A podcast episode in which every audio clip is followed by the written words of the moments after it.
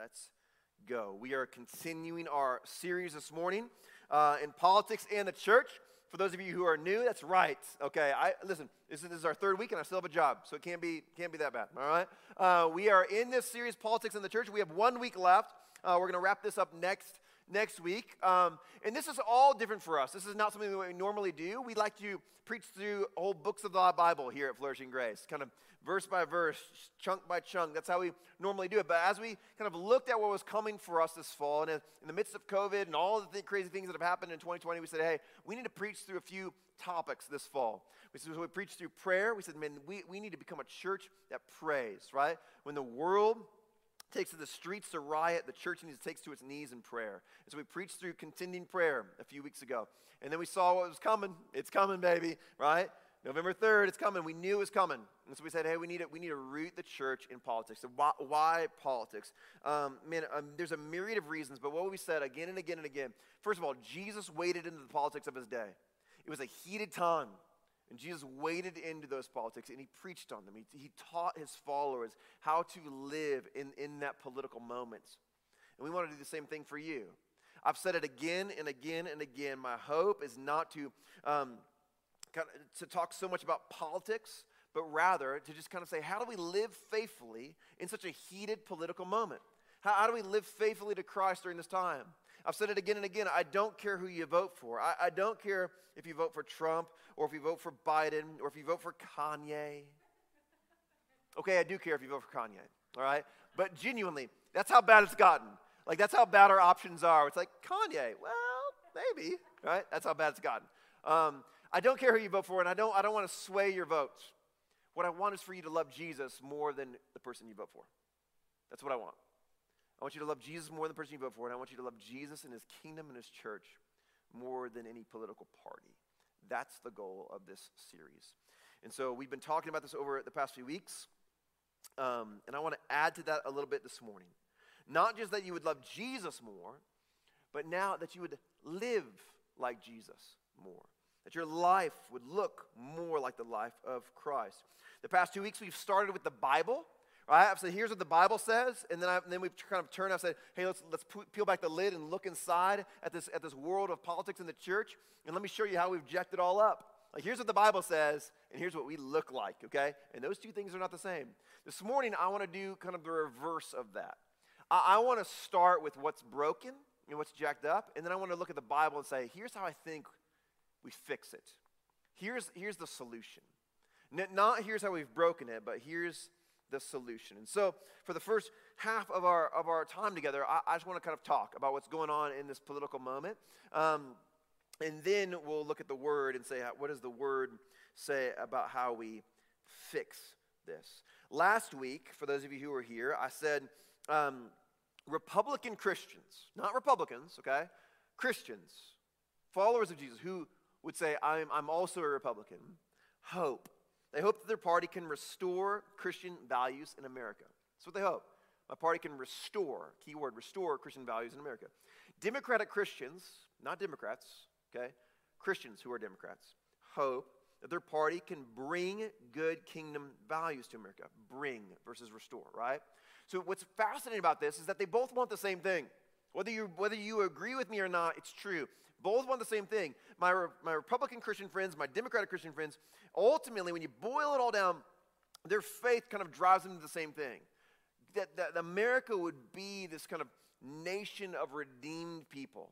They go about it in different ways right? The, the, uh, my Republican friends say we need to get back to this time where, where, where America looked more like this, and, and I believe that my party can, can kind of restore what once was. Where Democrats say, no, no, no, that's actually not true. That never actually existed. We need to kind of create it out in the future, out in the distance. Both are flawed. This is what we talked about last week. For those of you who were here, if you, if you missed out on that, you can go back and listen to it. Both ideas are flawed, right? They're not real, right? Democrats say, hey, let's create this this kind of utopian society, this sinless society, but they don't want to address the topic of sin. You can't have sinlessness without talking about sin. It will not work. It will not work. You cannot create it. You can't create it. It's not human, it's not something that a human can create. Republicans are the same thing. The, the, the time that they look back to is it's a mirage. It's not real. It didn't really exist. It was a time of morals, better morals, better values, perhaps, better character, but not true redemption. Not true redemption, right? Kids had manners. They weren't redeemed by the blood of the Lamb. Those are two different things. And it wasn't a better time for the church. It genuinely was not a better time for the church. In fact, it is the thing that led to the decay of the church. It's the reason why we are in the mess that we are in. This morning, friends, I want to offer a better way. A better way. Both of those ways are flawed, they do not work. And what I believe is the only way that you and I and any other Christian on God's green earth will ever reach the goal of a redeemed nation. Of a redeemed nation. Friends, we should want a redeemed nation. Some of you may have taken what I said last week about there being no hope. Like, there's no hope in our political parties. There's no hope. Some of you may have taken that and said, You're right, Josh, there's no hope. And so I'm out. Like, I'm, not, I'm done. Like, I, I, I let it burn. Let it all burn. I'm to go lock myself away at my house and I'm just to let them eat each other. Like that's what I'm, it'll be entertaining for the next few, I want nothing to do with it. Listen, listen, that's not a good response. It's not a good response. It's not a Christian response. Friends, Jesus looked upon you, and when he saw you, you were far more jacked up than America. Okay? Listen to me. You, you are far more broken, far more broken than this nation. And he said, I can do something with that. I, I, can restore that. I can redeem that. And so for a Christian to say, nah, I'm out. No, we, we don't, that's not an option for us. It's not something, something that we get to say. Every follower of Jesus should long to see their country, whether it's America or China or North Korea or Kenya, Nigeria, India, I, I don't care, should long to see the, their country where they live redeemed by the blood of the Lamb. We should long for that. We should hope for that. This is a good thing. The moment we give up on that is the moment that we fail in the great commission of Jesus. Now, hear me though, there is a big difference. There's a big difference between longing for Jesus to redeem a nation and longing for a nation to become redeemed through politics. Those are two very different things. There's a big difference between longing for Jesus to redeem a nation and, re- and longing for your nation to become redeemed somehow through politics. One is right and good, and the church should fully invest in it. The other is wrong, it's harmful to the church. It is sinful and needs to be repeat, repented of because it is what the church has been doing since the foundation of our nation. From day one, we're like, I've got a better plan. Politics. That's gonna, we're gonna create this utopian society. It's gonna be amazing. It's gonna be everything that God wants. We're gonna do it on our own, in our own way. We need to repent of that. It has not worked and it will not work. We should never hope in our nation or our political leaders. That's not where our hope lies. Our hope is in Christ alone. Do you hear me? Our hope is in Christ alone. But hoping that through him our nation would be redeemed is right and good. And that's what I want to talk about this morning. This idea of redeeming America. Now, the American view of redemption, traditionally, and I think still today, is flawed. It's a broken, it's a broken idea, right? Um, I, I, talked about it last week. There was a time, this trans, transformation that happened in the early 60s. I flat out said that I do not think that before 1960s, the early 60s, I do not think that America was a Christian nation. I flat out said that last week. I do not think that uh, we were a Christian nation, and I don't think that we, things were truly better for the church then. I do not believe that. But, I did not say this last week, but the church did have more influence, greater worth, value, a greater voice, more power in the eyes of our culture. There was something good there. Up into the early 60s, the church was seen, even by people who were not followers of Jesus, as something of influence. Whether they agreed or not, they said there's influence there and there's some good there.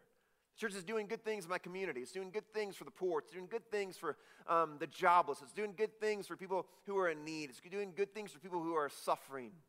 There's good things there. Even people who didn't agree say there's worth there. That, friends, has most definitely changed. It's not true anymore. One of the most impactful things that has happened to the church in the past 50 years in America is that we, Christians, you, you and I, we have lost our voice. The world now looks at you, it looks at me, it looks at us as cheap, unhelpful, hypocritical, a nuisance, a hindrance to actually achieving good things, a broken, ancient thing that is no longer worth any of their attention or ear. For some of you, your blood is warming, a little red in the face. Like that, that's what I'm talking about, Josh. Like that's what we've got to fix. Those flaming liberals. They, they, they, they view the, don't they understand this is the bride of Christ? Christ has given his life for this. They think this is cheap. They want to devalue us. They, they want to declare us of non worth. They wanted to say that we're not helpful. They, they want to. I don't think it's true. That's what I want to ask. I want to ask the question why? What, what has happened? What, why does the world look into the church and say there's no value there anymore? There once was, but it's no longer there. Why is that? Whose fault is it? Democrats? I don't think so. Republicans? I don't, I don't think so. Those flaming liberals? No. The Marxist, socialist? No. No. Antifa? No, it's not Antifa. It's me. It's me. I, I, I am the problem. You, you are the problem. We're the reason. You see, you see, this morning we're going to do something that no politician is able to do, ever will do. We're going to take the blame for everything we've done. And I think that's what we must do. The church must begin to acknowledge its sin. For the past, oh, I don't know, 244 years, in case you don't know how old America is, um, the church must begin to acknowledge its sin and begin to repent of that sin if there's any hope of this thing ever turning around. And that's what I want to do this morning. I want us to ask, how have we, how have we destroyed our influence? The church has squandered every ounce of influence and value it once held. Cheap grace, spiritless Christians, and a jacked up church are to blame. How? What have we done? I want to give you three things, and I want to give you these three things pretty quickly. Uh, I just want to kind of fly through them. There's probably a hundred things, but these are the three that kind of first came into my mind. I think that they're probably the leading three, not in any real order. But I want us to get into the Word and say, okay, how do we fix this? But I want to give you three things that need to be fixed in the church first that we have broken. Number one is this moral decay within the leadership of the church inside, okay? In our house, okay? Within the church in America, moral decay within the leadership of the church which has no doubt trickled down. Okay? O- over the past 50 or so years, there has been an unbelievable acceptance of um, immoral leadership within the church. Men, primarily, ladies, it's, it's our fault. Men, men have um, absolutely jacked this thing up. And the church, and, and the thing is, there's always going to be there's always going to be leaders who do dumb things. You're not going to fix that. We got one. His name's Jesus, and that's it. He's, only, he's the only one that's going to get it right. There's always going to be leaders who do dumb things. But when the church refuses to throw its weight behind that and say, no more, we are not going to stand, we're not going to allow that person to represent us. They're out, they're done. We're removing them. That doesn't mean that, they've, that they're, they're outside of the grace of Christ it just means they're, they're outside of the leadership of the church. They're no, they're no longer going to lead us. And we're going to put a stop to it. We refuse to do it. We will do it on certain theological topics. But when it comes to moral failure, I don't know why. I mean, okay, I think I know why. The church refuses to stamp it out. to stomp on its neck and say, no, like that's not, that's not happening. I, am going to give you a few that have just, this is just in the past two years. Most of these are just in the past year. Okay? And if I want, if we did an exhaustive list, it would be, would be here all day long. These are men. For those of you who live in Utah, um, you probably won't recognize some of these names. Okay, um, because we live in a little bubble and we don't know what's going on in the world around outside of here. Um, these are men who the who the um, United States of America, when they look at the church, these are the these are the men who represent the church. These are men who have led churches of 10,000, 15,000, 20,000, 25,000 people. Okay? These are men who have had ministries of hundreds of thousands, if not millions of people. They've led organizations, ministries, universities, churches, um, and they've all fallen in just the past two years. And if the media doesn't push them out, the church won't. It's amazing. Bill Hybels, founder of Willow Creek Church in Barrington, Illinois, over 25,000 people at one point on a, on a, on a weekend. 25,000 people. He gone. Sexual immorality. James MacDonald. James MacDonald Ministries, Harvest Bible Chapter, Chapel. He gone, unbiblical leadership. Don't worry. He got a $1.4 million settlement and some land. He's fine. Don't worry about him. John Ortberg. John Ortberg, he's gone. Unbiblical leadership. Ravi Zacharias. Ravi Zacharias, gone. Sexual misconduct. Darrin Patrick, he gone. Um, sexual misconduct, then suicide. He killed himself a few months ago. Jerry Falwell, Jr., praise the Lord, he gone. Sexual misconduct. F- friends, the, this is just a few. Like, this is just a few. And, and this, most of these guys are just in the past year. Just the past year. And, some of you would say, I don't know those guys, Josh. I don't know what you're talking about. Like, I, okay, yeah, I, the church has done some wrong things. No, no, no.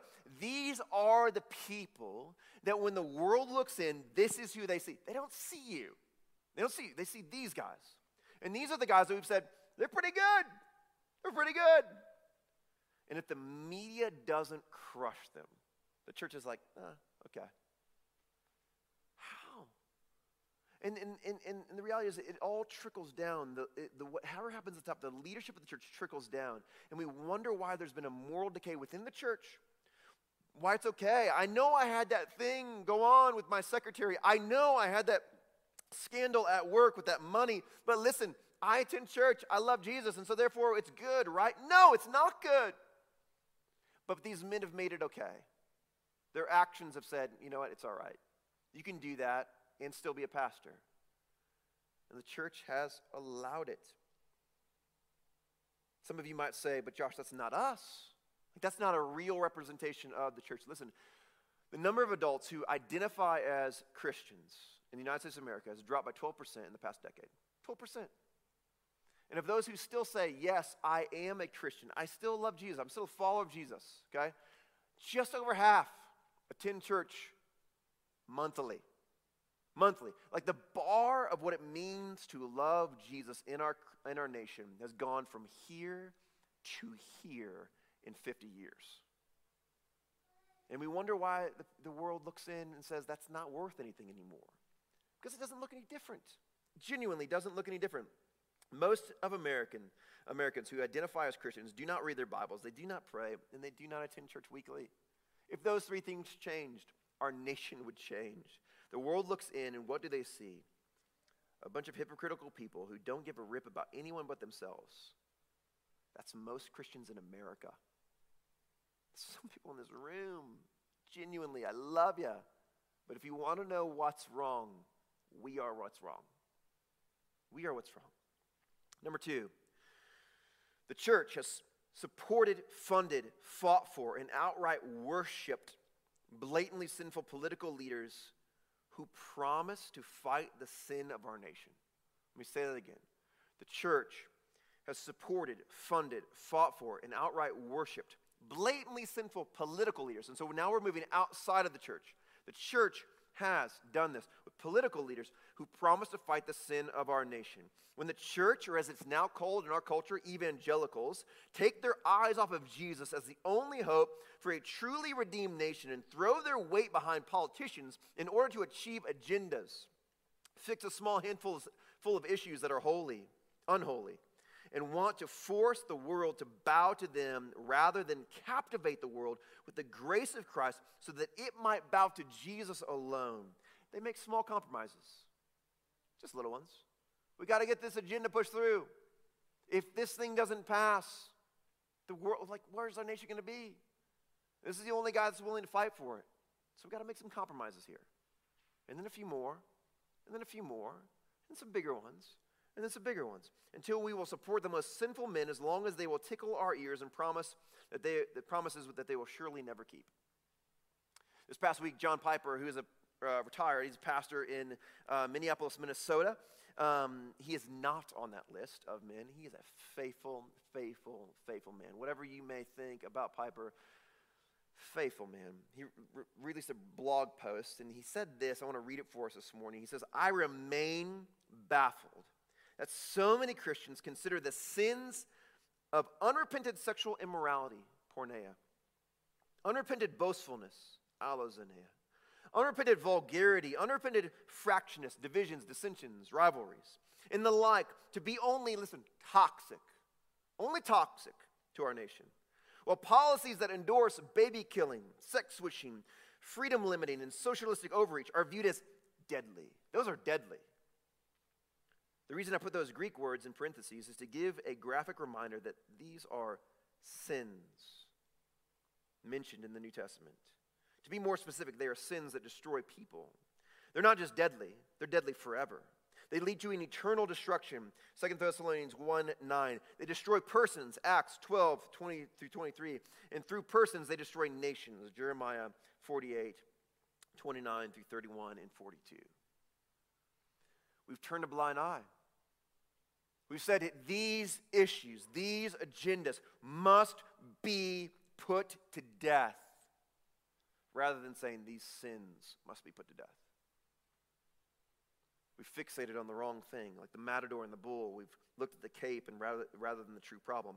As long as we continue to fail in our examination of sin, we will continue to be manipulated by men who say they are against what we view as deadly and want to redeem the church and redeem our nation while they openly practice deadly sins that destroy persons, churches, and nations. Our leaders' characters must matter as much as their policies. Our leaders' characters to the church, not to the world. The world's never going to care. To the church, our leaders' characters must matter as much as their policies. Piper goes on to quote 2 Timothy 2, 16 through 17. But avoid irreverent babble, for it will lead to, to people, it will, it will lead people into more and more ungodliness, for their talks will spread like gangrene, and among them are Hymenaeus and Philetus. He names them. He's like, listen, these people, they have nothing good to say about anything. All of their irreverent babble, if you follow them, if you listen to them, if you give your ear to that, it's going to corrupt your heart. It's going to lead you into more and more and more of that. We've done it as a church and as a nation. Galatians 5 9, a little leaven leavens the whole lump. You put a little bit in there, it's going to jack up the whole thing. We've said a little bit's okay. As long as these things get taken care of, we'll just take a little bit. Just a little, little, little bit, it's going to be okay. As long as, as long as we can fight a battle against these agendas, these issues, we'll take a little bit of this toxic sin. It's jacked up the whole thing. We, the church, have invited in what is deadly, and now we, we and our nation are reaping the consequences. What's the problem? We are. I am. Number three, lastly, we've pawned off the task of making disciples to a political party rather than setting our faces like flint on our Savior and the task He has given us. We've pawned off the task of making disciples to a political party rather than setting our faces like flint on our Savior and the task He has given us, you and me. We're absolutely fooled. We've been fooled into clinging to the last, seemingly the last vestiges of hope in America. Our precious Republicans who promise, they promise, listen, they're going to fix it all. They're going to make America great again. They're going to restore our Christian values, and it's all going to be good. We've been fooled into to buying into that. And listen to me, I'm not picking on Republicans. If you've been around the past two weeks, you, you know I am an equal opportunity harasser. Democrats are doing the same thing. It's just that evangelicals are not the pawn in their game. Poor people are. It's the same game, different players. We've bought into it. Let's just say comfortable. As long as I have a good job and the economy's good and my family's okay, the Republicans are going to take care of it, man. They're, they're going to make sure that all of the agendas that I want fought for are fought for. They're going to make sure that we live as a redeemed nation. Where are the followers of Jesus for the past 50, 60 years? Where have they been? Where have we been? Where have we been? Racism in America. You know who has the cure for that? Do you know who holds the cure for it? Republicans? No, no. Democrats? No, no, no. The church. The church literally has the cure for racism, but we just we just don't. We just, we just don't. Do you know who holds the cure for poverty in America? Democrats. They say they do, but they don't. They don't. Our democratic cities are our poorest cities in the nation. They don't have the cure for that. The church does. In Acts 2, the church is selling the possessions and giving the proceeds to the poor. Can you imagine if every church in America, the, the people, the people, you and me, were literally selling our stuff so that we could give more away? There would be no more poverty. No more poverty. Where are we? Where, were we on the war on drugs? Listen, good hearted things, but it jacked it all up. The church had the answer, but we didn't do anything. Where were we after 9 11? Listen, I, I, this may be controversial. I don't care. The church has the solution for global terrorism, but we're not going to do anything about it. We're not going to do anything about it. We stay safely tucked away in our big fancy buildings, rating our preachers and our worship leaders based on what jeans they're wearing and what version of the Bible they preach from and what the parking situation's like. We've been fooled into believing that the Republicans are going to redeem our nation, and they are not. Not. Only Christ can do that. And I believe if he chooses to do so, if, if he chooses to do so, it will be through his church. Some of you just need to hear that this morning and just swallow that pill. He may not. Jesus may say, This is the end. In his good divine sovereignty, he may say, America will never get any better than it is right now. This is it. Its best days are behind it. I have greater plans, greater glory to seek for myself in other places. This is the end. But if he does choose to redeem it, it will be through you and me. Not Biden, not Trump, certainly not Kanye. It'll be through you and me. That's how he's going to do it. So, what should we do? Should we keep electing people who reject the way of Jesus while promising kingdom values in America? No. What do we do? I believe, friends, we must, we must shift our focus from redeeming the nation. It's not, that's not it. Not it. We must stop focusing on this idea of redeeming our nation. Stop. We must focus on living as a redeemed people. That's the difference. We must shift our focus from redeeming our nation to living as a redeemed people. Here's what I want to do with the rest of our time. Just running out of quick. I want to read 1 Peter 2, the whole thing. I just want to walk us through it. This is how we do it, okay? H- how does the church wade into a broken system and a broken society and a broken nation? How do we, how do we live in this space? Here's how we do it. Here's what the Word of God says. 1 Peter chapter 2, verse 1. So, given all that brokenness, given all the things that we've done to jack it up, so here's what we need to do. Step one put away all malice. Put away. All, all, malice. Every single time some leader, whether it's, whether it's a church leader or political leader, stands on a stage and begins to spew malice, we say, done. The church throws its weight behind the word of God, not politics. It says, You're cut off. You're done. You do not get the vote of the church because we put away all malice. If you speak like that, it's over for you.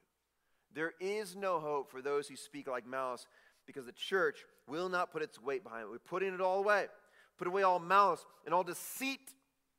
All deceit. If you lie in order to get my vote, if your news organization lies in order to get my view, it's off. It's done. It's over. The church says, I'm putting it away. You will not, because I'm faithful to the word of God, not to some American political view. You will not. It's over. I turn it off. I'm done. I put away all malice and all deceit, hypocrisy and envy and slander. If you are going to act that way, you will not, you will not, the church will not pander to you. You will not. We're throwing our weight behind the word of God, not some politician or some political ideals. No more slander. I love the, I don't know if you guys have seen it. There was a, this is not in my notes. My wife's not here to rein me back in. Um, I don't know if you guys have seen it. There, there's a two, there's two um, videos that were released by our governor candidates here in Utah this, this past week, and it made national news. This unbelievable, this un, these two unbelievable videos where they stood side by side and they say, listen, we don't agree, but that doesn't mean we're going to fight. Like, we're not going to slander each other. We're not going to speak bad of each other. Like, genuinely, that guy, I think he's a good guy. And, this guy, I think he's a good guy. And, and, and we're not going to speak ill of each other. And so we want what's best for Utah. We may have different ideas and different views on how to get there, but we both want the same thing. What we said in the very beginning of this, like Democrats and, and Republicans, Christians, I'm not saying the guys are Christians, I'm just saying uh, we want the same thing. We want what's better for Utah. And so we're not going to fight, we're going to work for you. It's amazing. Uh, like the church should write them both letters. I don't care if you're, or I don't care which one you're going to vote for. You should write the other one a letter and say, hey, I'm not going to vote for you, but I want you to know that's awesome. And I respect that. That's legit. You put away all malice. You put away deceit. You put away hypocrisy. You put away envy. You put away slander. And I appreciate that. The church appreciates that. We should respond to that. Verse 2 like newborn infants, long for pure spiritual milk, that by it you may grow up into salvation, if indeed you have tasted that the Lord is good. Listen, like newborn infants, longing for pure spiritual milk, there's a better way for you, church. There's a better way. We must turn from this broken system, from these, from these men who have made, promised us things that they will never deliver and we turn back to Christ like a newborn infant longing for spiritual milk, we crawl into the arms of our Savior and say, My hope is in you. My rest is in you. My security is in you. All, the answer to all of my fears is in you. Return to your King, your chief love, your great delight. Another Spurgeon quote I read, read yesterday says, The blood of Jesus is the death of despair. If this year, if this political season has brought any despair to your soul, the blood of Jesus is the death of that despair. Verse 4 As you come to him, Jesus, you are a living stone rejected by men, but in the sight of God, chosen and precious. The world doesn't like him, and they're never going to, but your God does. He's chosen, he's precious. You yourselves are like living stones being built up as a spiritual house to be a holy priesthood, to offer spiritual sacrifices acceptable to God through Jesus Christ. For it stands in Scripture Behold, I am laying in Zion a cornerstone, chosen and precious, and whoever believes in him will not be put to shame. So, so, the honor is for you who believe. But for those who do not believe, the stone that the builders rejected has become the cornerstone, a stone of stumbling, a rock of offense. They stumble because they disobey the word as they were destined to do. You want to know why our country's so jacked up? There it is. They disobey the word as they were destined to do. You want to know why the church is so jacked up? We We've thrown our weight behind politics and politicians rather than the Word of God.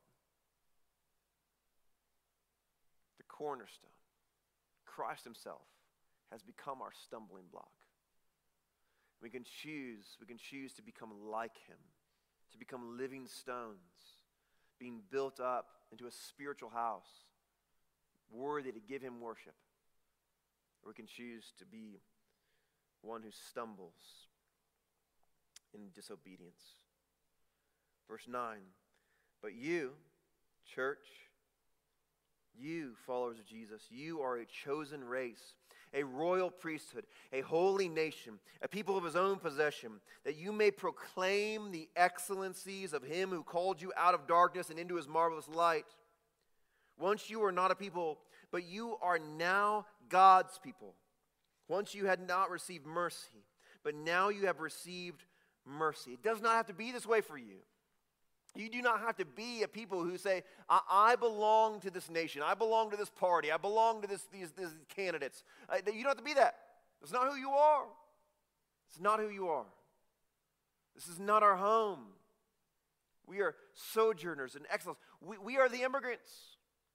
This is not our home. Once we did not have a home, but now we have a home. Once we did not have mercy, now we have mercy. Once we were not a people, but now we are God's people. If you will live your remaining days in this life as a chosen race, a royal priesthood, if you'll stop looking to this world to fight your battles for you, but rather if you will stand up like men of God and women of God, say, so be faithful to the word, not any politician or party. You are his people.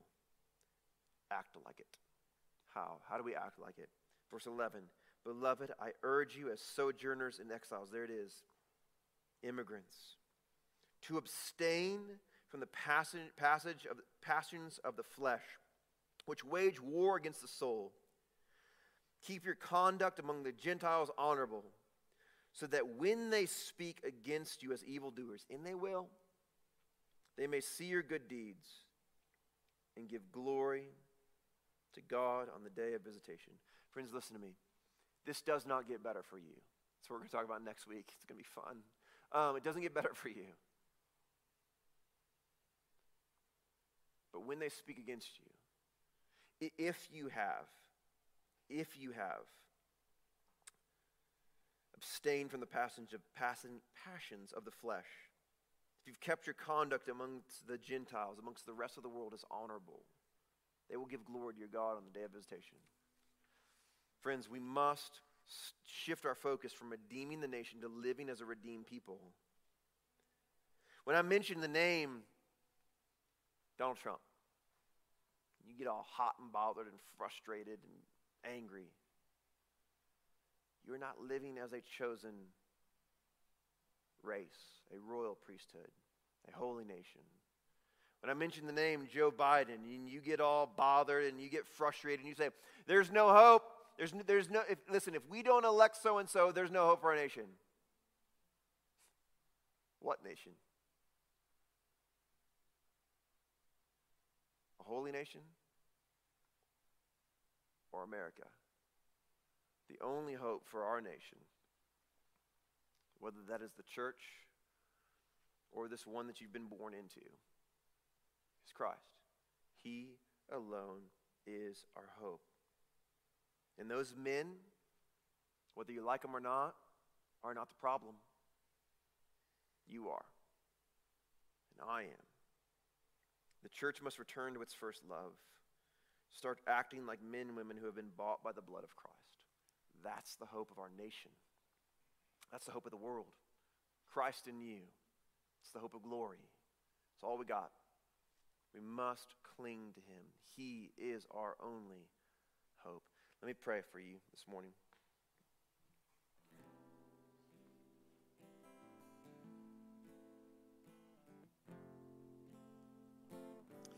Jesus, we come before you and again just confess that we have bought into the lie that if our candidate is not elected, everything's going to fall apart.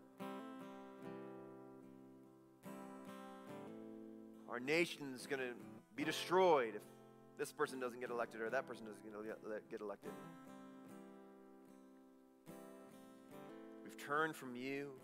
We've created our own lesser hopes. We've said we need to redeem this nation. We, we, need, to, we need to figure out a way to pick it back up. We need to figure out a way to restore it. We need to figure out a way, right? These men can do it. Listen, we confess that we are foolish, that we have turned from you in disobedience. We've turned from your word in disobedience. We are the problem. Your church has broken it. I've done it. We've done it. And only you can restore it. And we recognize this morning, we acknowledge this morning that you may not. But that if you do, you'll do it through us. And so, would you first restore us? Would you help us to live as redeemed people?